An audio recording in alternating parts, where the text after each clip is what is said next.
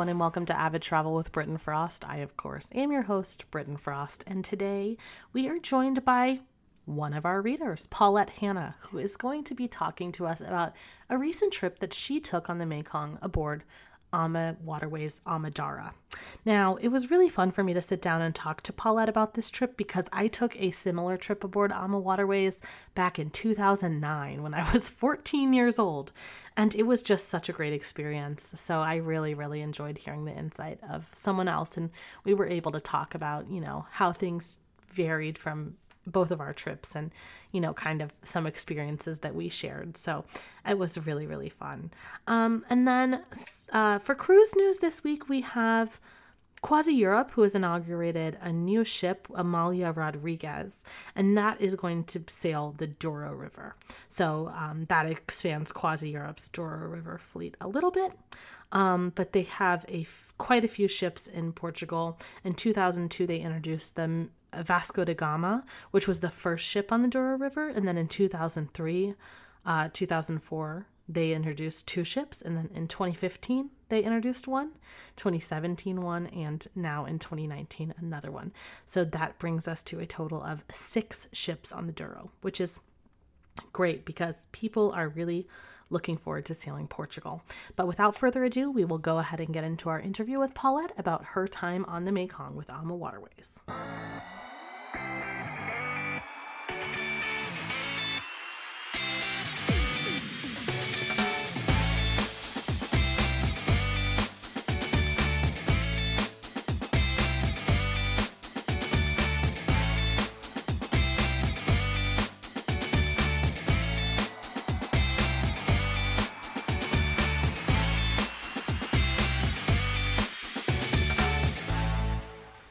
Hello, everyone. Today I am joined with Paulette Hannah, and I am so excited because Paulette was the first person to take advantage and actually kind of prompted us to start doing guest posts and guest reviews.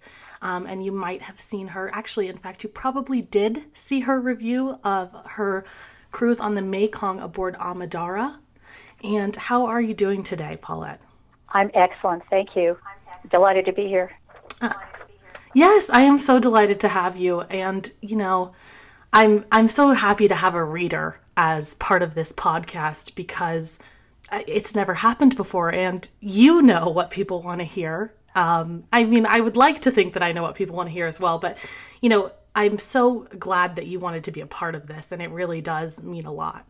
So, I want to know a little bit about your history with travel before we get into um, your most recent cruise. So this was your second river cruise, correct? Yes, it was. Our first river cruise was with also with Ama Waterways, and that was in November of 2017 along the Danube. And we had such a great experience with Ama Waterways, and a combination with us hearing about Vietnam and how great it is to travel to Vietnam now, we just decided to take the plunge. So we have traveled probably 12 different countries over the past 12 years, mostly on land tours, um, uh, secondarily by ourselves, planning our own trips, and uh, then a couple of small ship cruises. But this was only our second river cruise.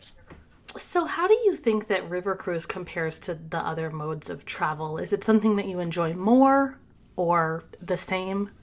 I think that having traveled with small groups, this particular river cruise had so many excursions that we had that small group experience again, and we like that small group experience, whether it's on land or on the ship. One of the advantages to a river cruise is that you're parked in the same spot for seven nights. So it's kind of nice not to be packing and unpacking like you would do, say, on a on a land tour. Exactly that's a point that I often make. You know, it's like, well, you're traveling and you get to see the same amount of things, but you're you're in the same place, and you can go back. Even your you know your cabin starts to feel like home even after a couple days. Exactly, and it's such a comfortable place to be. The the riverboats are, at least with Ama Waterways, they're so luxuriant and they're they they just take care of every little thing, so it makes it a very comfortable experience. Absolutely. And so you were on Amadara on this most recent sailing. I mean, uh, you said that you you really enjoy the Ama Waterways product, but Can, tell us a little bit about the ship because I know that you did write about that in your piece, but just kind of, uh, we'll talk about the destination in a bit, but let's talk about the ship itself. What was your favorite part of the ship? Where did you spend most of your time? How was the food? You know, all of that. Certainly. The ship was beautiful. It was new, I believe, in 2014, but it didn't feel four or five years old. It was comfortable. There were luxury linens. They turned our bed down for us every night. There was plenty of air conditioning. There were three levels on the ship, so it didn't have a feeling of being crowded. There were approximately 108 passengers on the ship. It had two or three places to dine. There was a chef's table where you could reserve for a more formal dining experience. And then the breakfast, lunch, and dinners were more of a buffet style. Although at dinner you could order some the chef's recommendation or you could order a la carte. And then there was a sun deck above that had a pool. It had a nice lounge area that was covered where you could enjoy a hamburger and french fries at lunch if you didn't want to go to the lunch buffet or a, a, a local beer or a glass of wine. So it was very comfortable. The ship was very comfortable. Did they have the noodle bar on your ship? They did have the noodle bar. And as a matter of fact, my husband and I, Steve and I, got hooked on, on the ramen, uh, or the Vietnamese noodle soup. We had it for breakfast every single morning. And many of the people on the ship that we interacted with looked at us like, You're eating you're eating that for breakfast? We said it's delicious. So we developed a we developed a Vietnamese noodle soup habit that we brought home with us. I know, and now you have to go find somewhere else that you can get it. I did the same thing. My dad and I took the same trip when I was 14. So 9 years ago, and also with Ama Waterways, not on Amadara as you said it's a newer ship, but we were on La Marguerite, which is now out of service. But we ate those noodles all of the time and they were so good. I just i had to ask about that because I, that, it's just that sticks out in my mind as something that was really fantastic. That and the rice paper candies. I don't know if you got to try those when you did the rice paper tour. Yes we did. We did. But no we got hooked on the noodle soup and every morning i would make it just a little bit spicier. Mm-hmm. Yeah, just increase your tolerance as the cruise goes on. It's delicious, just delicious. Yes.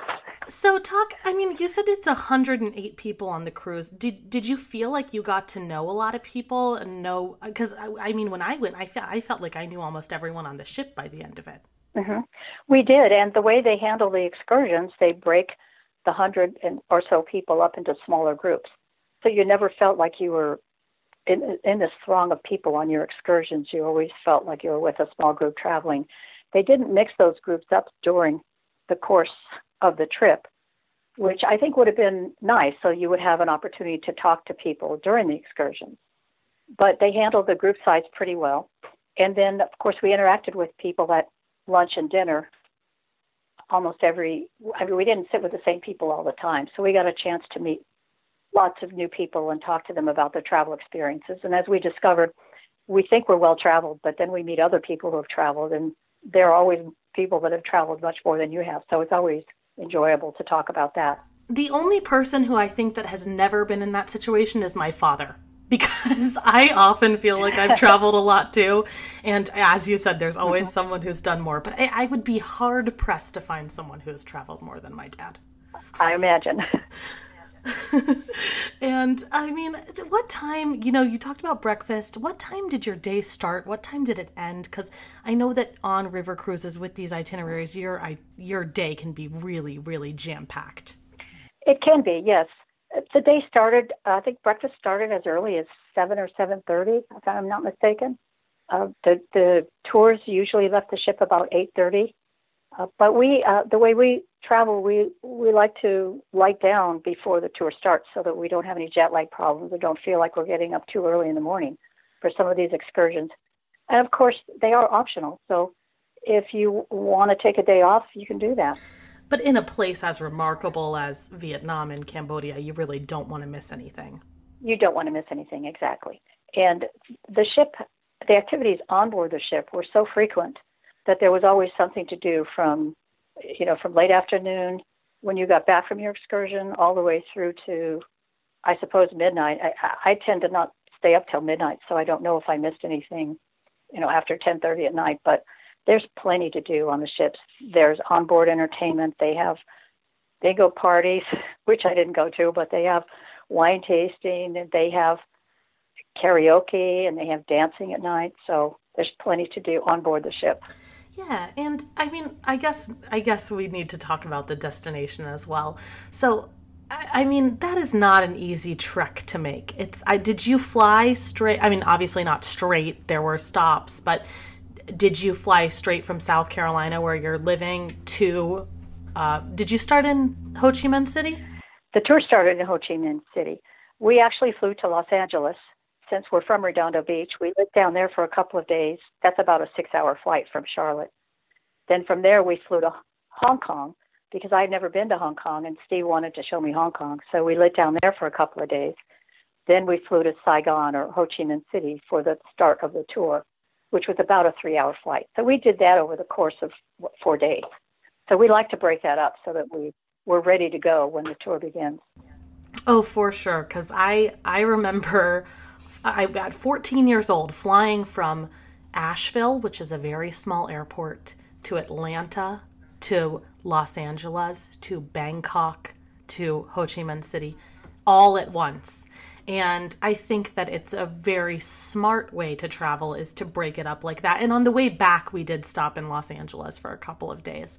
But it, it can be exhausting, especially when, you know, we did overnight in a hotel um, before we we got to the got on the ship but it can be a very exhausting flight just to to fly straight over and then get straight on. So so i i think that that's probably a great idea is to take a couple of days to do it. You well you learn that as you start traveling and most of the people that go to vietnam and uh, are are seasoned travelers. So i don't think vietnam tell me if you agree but i i don't think vietnam would be a place that someone would pick if they'd never traveled anywhere else. They wouldn't go there first. I agree. I mean, people are skeptical of going to Europe sometimes. So, I mean, that's a that's a way different um, experience. But you know, it's like once you get on the ship and eh, you feel like you're in some place that's very exotic, but seeing it by boat and and being in that setting, living in that space provides so much comfort as well because it feels familiar and people speak English and you know you have the cruise directors who's there to help and all the crew on the ship. And I think that that if I were to do it again would I would do the same thing. I would choose to go by boat. It was a fantastic trip but I think it was a to your point I think it was a combination of the comfortability and the the luxury of of the riverboat itself in combination with the excursions, which we can could easily get to these small villages along the river and these tiny little canals with the small boat tours, and of course the staff and the local guides were just fantastic. So it was a combination of these three things that made for a phenomenal experience.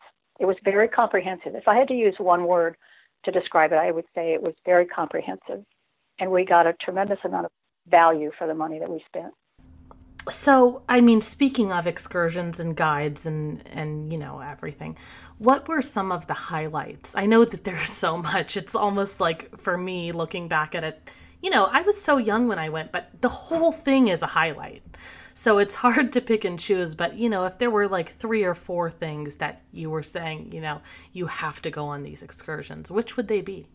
I think interacting with the local people was a highlight for me. We got to, through our guide, who of course did the translation, we got to speak with individuals that had survived the massacres through the villages when the Khmer Rouge went through Cambodia, for example. The tour guides themselves each had a personal history to talk about their experience and their family's experience and their friends their friends' experiences during and after the Vietnam War. So it was able to piece it all together. That was a highlight for me also, believe it or not, I think the tuk tuk ride was a highlight for me because walking through the streets of Saigon is enjoyable, but it's a little difficult because there's so much commerce and people are on the street and they're eating or they're selling their wares or there's merchandise for sale. And you've got to really be careful where you walk so that you don't trip and fall. And going as simple as it sounds, and so riding a tuk tuk and being able to ride through the city, whether it's Phnom Penh or Saigon or even Hanoi, was very enjoyable. You got to see more and relax and see people going about their daily lives.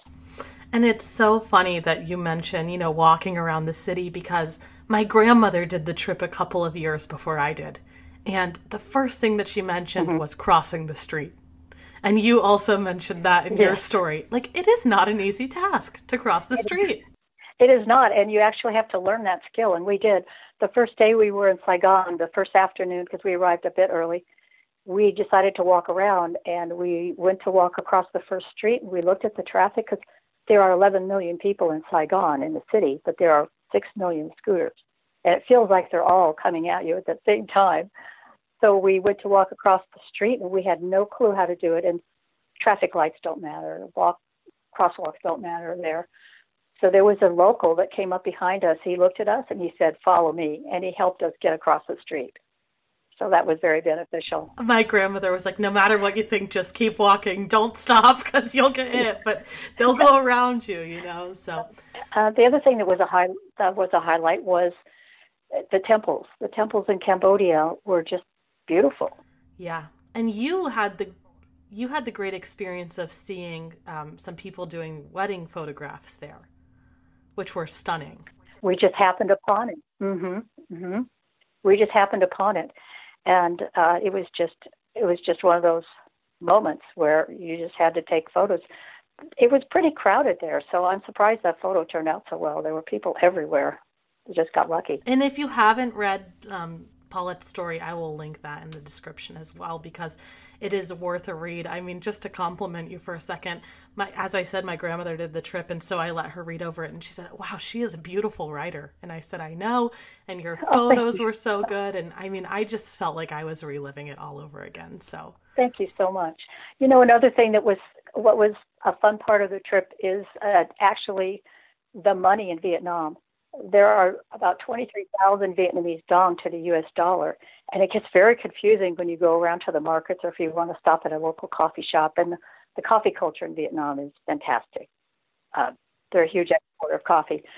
But we went to the market, for example, to buy a hat for Steve, and uh, a hat that cost US six dollars. It was about 140,000 Vietnamese dong. So you've got the currency, and you're looking at it, and you're thinking, 140,000 dong seems like a lot of money, but actually, of course, it's not. I know. And it's just, it's so funny that, you know, when you see values that are that high, just be, just because it's, mm-hmm. it doesn't seem easy to work with, but, you know, to work with values that are that high. But I think that you, you raise a good point and, and maybe I'm just kind of processing what you said a bit differently, but even something as little as as money and monetary value, you are really transported into a different world when you take this trip.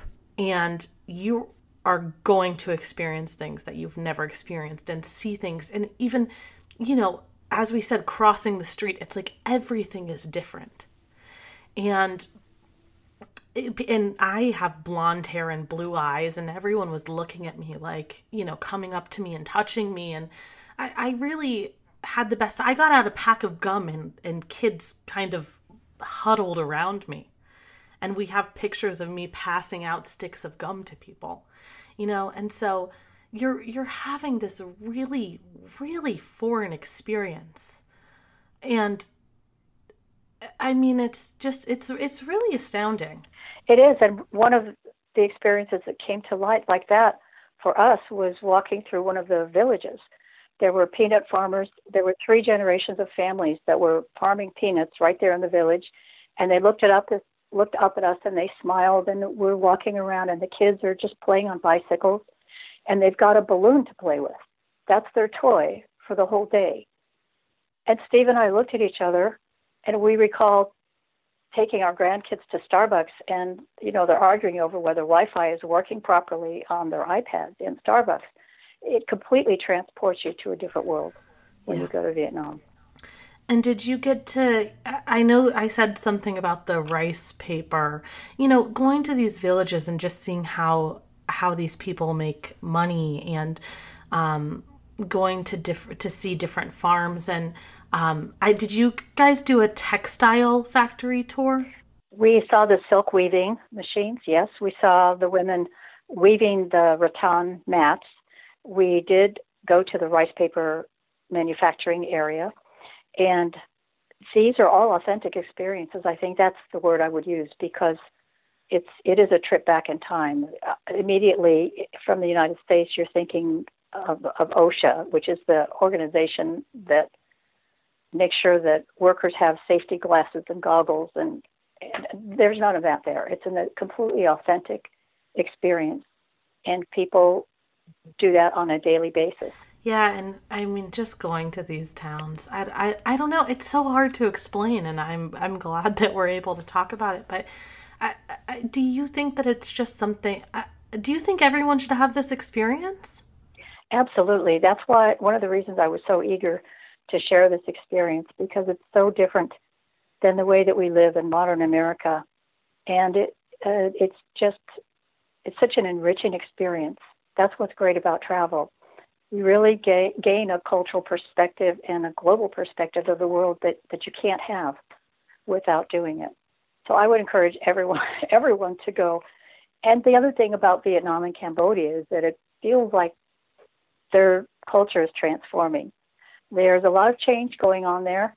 Uh, China is uh, is a big player in Cambodia and Vietnam now. They're investing lots of money in infrastructure, and people's lives are changing very rapidly. So if you're there and you can just feel this transformation going on. The young people need an education, so there's an emphasis on educating the young people. And the old ways still prevail. So it's a juxtaposition of old and new, past and present and future. It's fascinating. Yeah, and adding on to that, I mean, what made you you want to go. You said that you heard about the tours through AMA Waterways, but uh, did you and your husband just kind of hear about that and say that's something that we want to do, or was there a discussion that happened? We did. We've been hearing about Vietnam for about three years, and I think it was a combination of things that came together. We had such a good experience on the last AMA Waterway ship that they had the brochures on the ship. So we were looking at the brochures, and it piqued our interest when we saw the trip on Vietnam. And then by the third time we heard how good Vietnam was, we thought we're just going to do it while we're still young. So we just made the decision and decided to do it. And I do think that you make a good point about, you know, while we're still young as well, because there is a lot of walking. I mean, in, in that you see with most river cruises, um, there's a lot of walking. There's a lot of you know when you do the ox cart rides you have to get up into the back of the cart. And so it is something that you want to do with pretty good mobility. It is. And i i think there's a tendency i mean you can let me know what you think. I think there's a tendency to believe that these river cruises are sort of for the older folks where there's not a lot of mobility or there's not a lot of activity going on i would disagree with that if, if it's true i think that would be a misconception there was plenty of active things to do. And uh, some of the maybe initial concerns that some people might have or that we may have had initially are about personal safety or clean water. And AMA Waterways took such great care of us in that regard that those concerns were completely uh, dispelled. They they passed out hand sanitizer every time we left the ship, it, to the point where we were all joking about it. Every time we got on the bus, there was hand sanitizer passed out to every single person. Uh, they had bottled water in, of course, in the cabin. I mean, in in the staterooms. Every time you left the ship, every time you got on the bus, there was plenty of bottled water. So you have to take precautions. But in terms of personal safety, actually, I felt a little safer in Vietnam than I do here sometimes strange as that sounds. No, but but it is true because I mean, not only are you safe, I mean, you're going through these small towns. When you're in Ho Chi Minh City, yeah, it's overwhelming, but not any more overwhelming um, than any big town here. I mean, there are people around you and and so I think in that setting it's easy to feel a little bit unsafe because, you know, someone could reach into your pocket or whatever what have you. But when you're in these small towns, there's no one around. I mean, you're going and you're taking tours and you're seeing people, but you're always very aware of your surroundings. And I think that that sense of safety comes from yes being hyper aware of your surroundings because i know that i was because my grandmother is such a worrier and she's like well when you go you need to have a bag that people can't cut through and all this stuff. And then when i went i was like i was like why was that even something that she was worried about? I mean i i never once exactly. felt like i was you know i never felt jeopardized by anything that happened so. Never. Yeah exactly exactly. The other highlights uh, that uh, that we had uh, that i had um, were that Phnom Penh seemed very modern to us. Uh, Hanoi is very modern. So, and the, the people of Vietnam were extremely friendly and interested in Americans. Mm-hmm.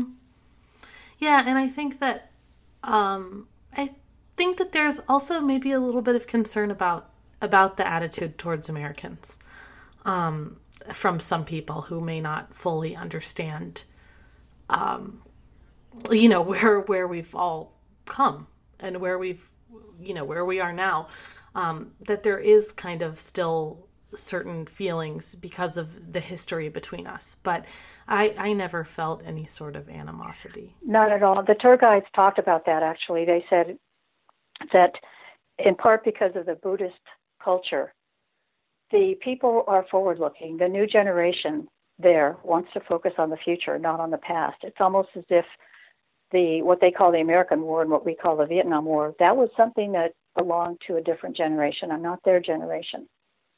So there's a there's a predominance of young people in Vietnam, and they're very forward very forward looking. And I do want to go circle back to the point that you made about, you know, saying that river cruising is often viewed as being for older people.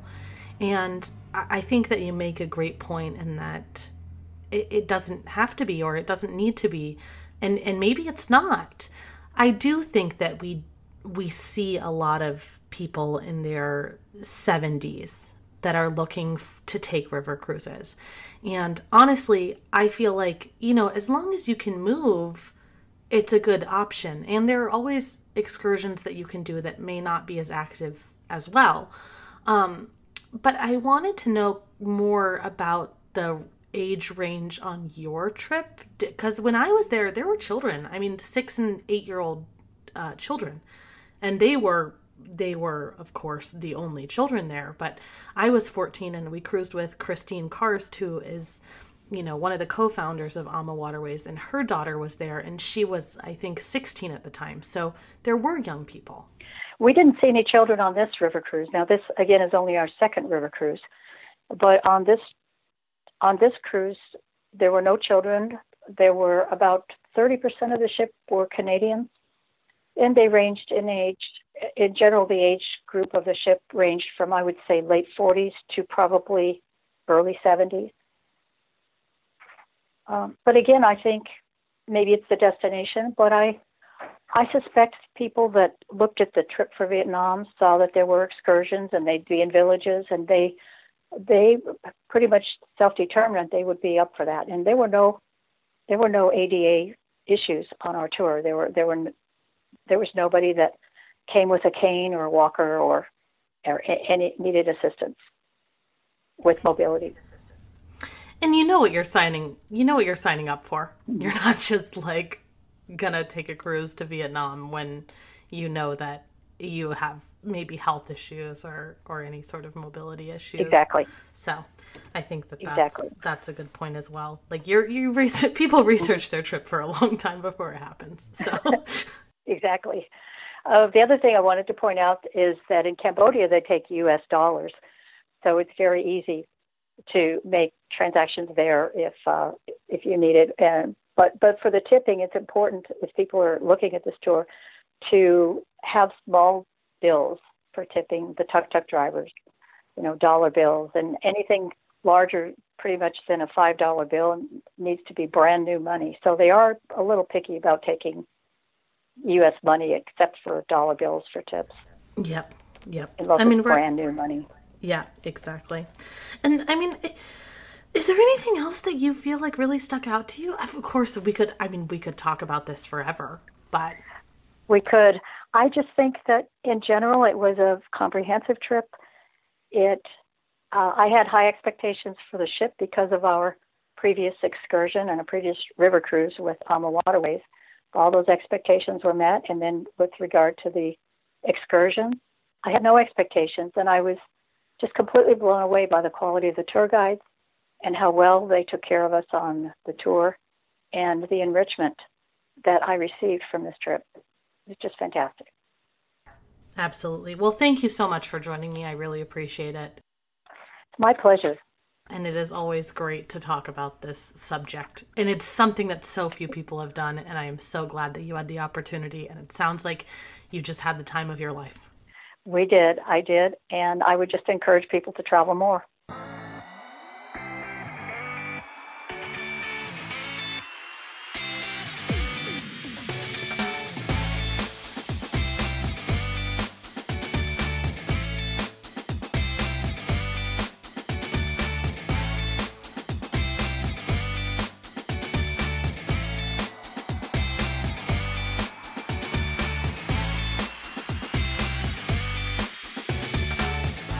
Thank you so much for joining me on Avid Travel with Britton Frost. I hope that you all have a great week. And I just want to take this uh, moment to tell you that if you would like to be a guest on our podcast, please feel free to email me. My email is always in the description.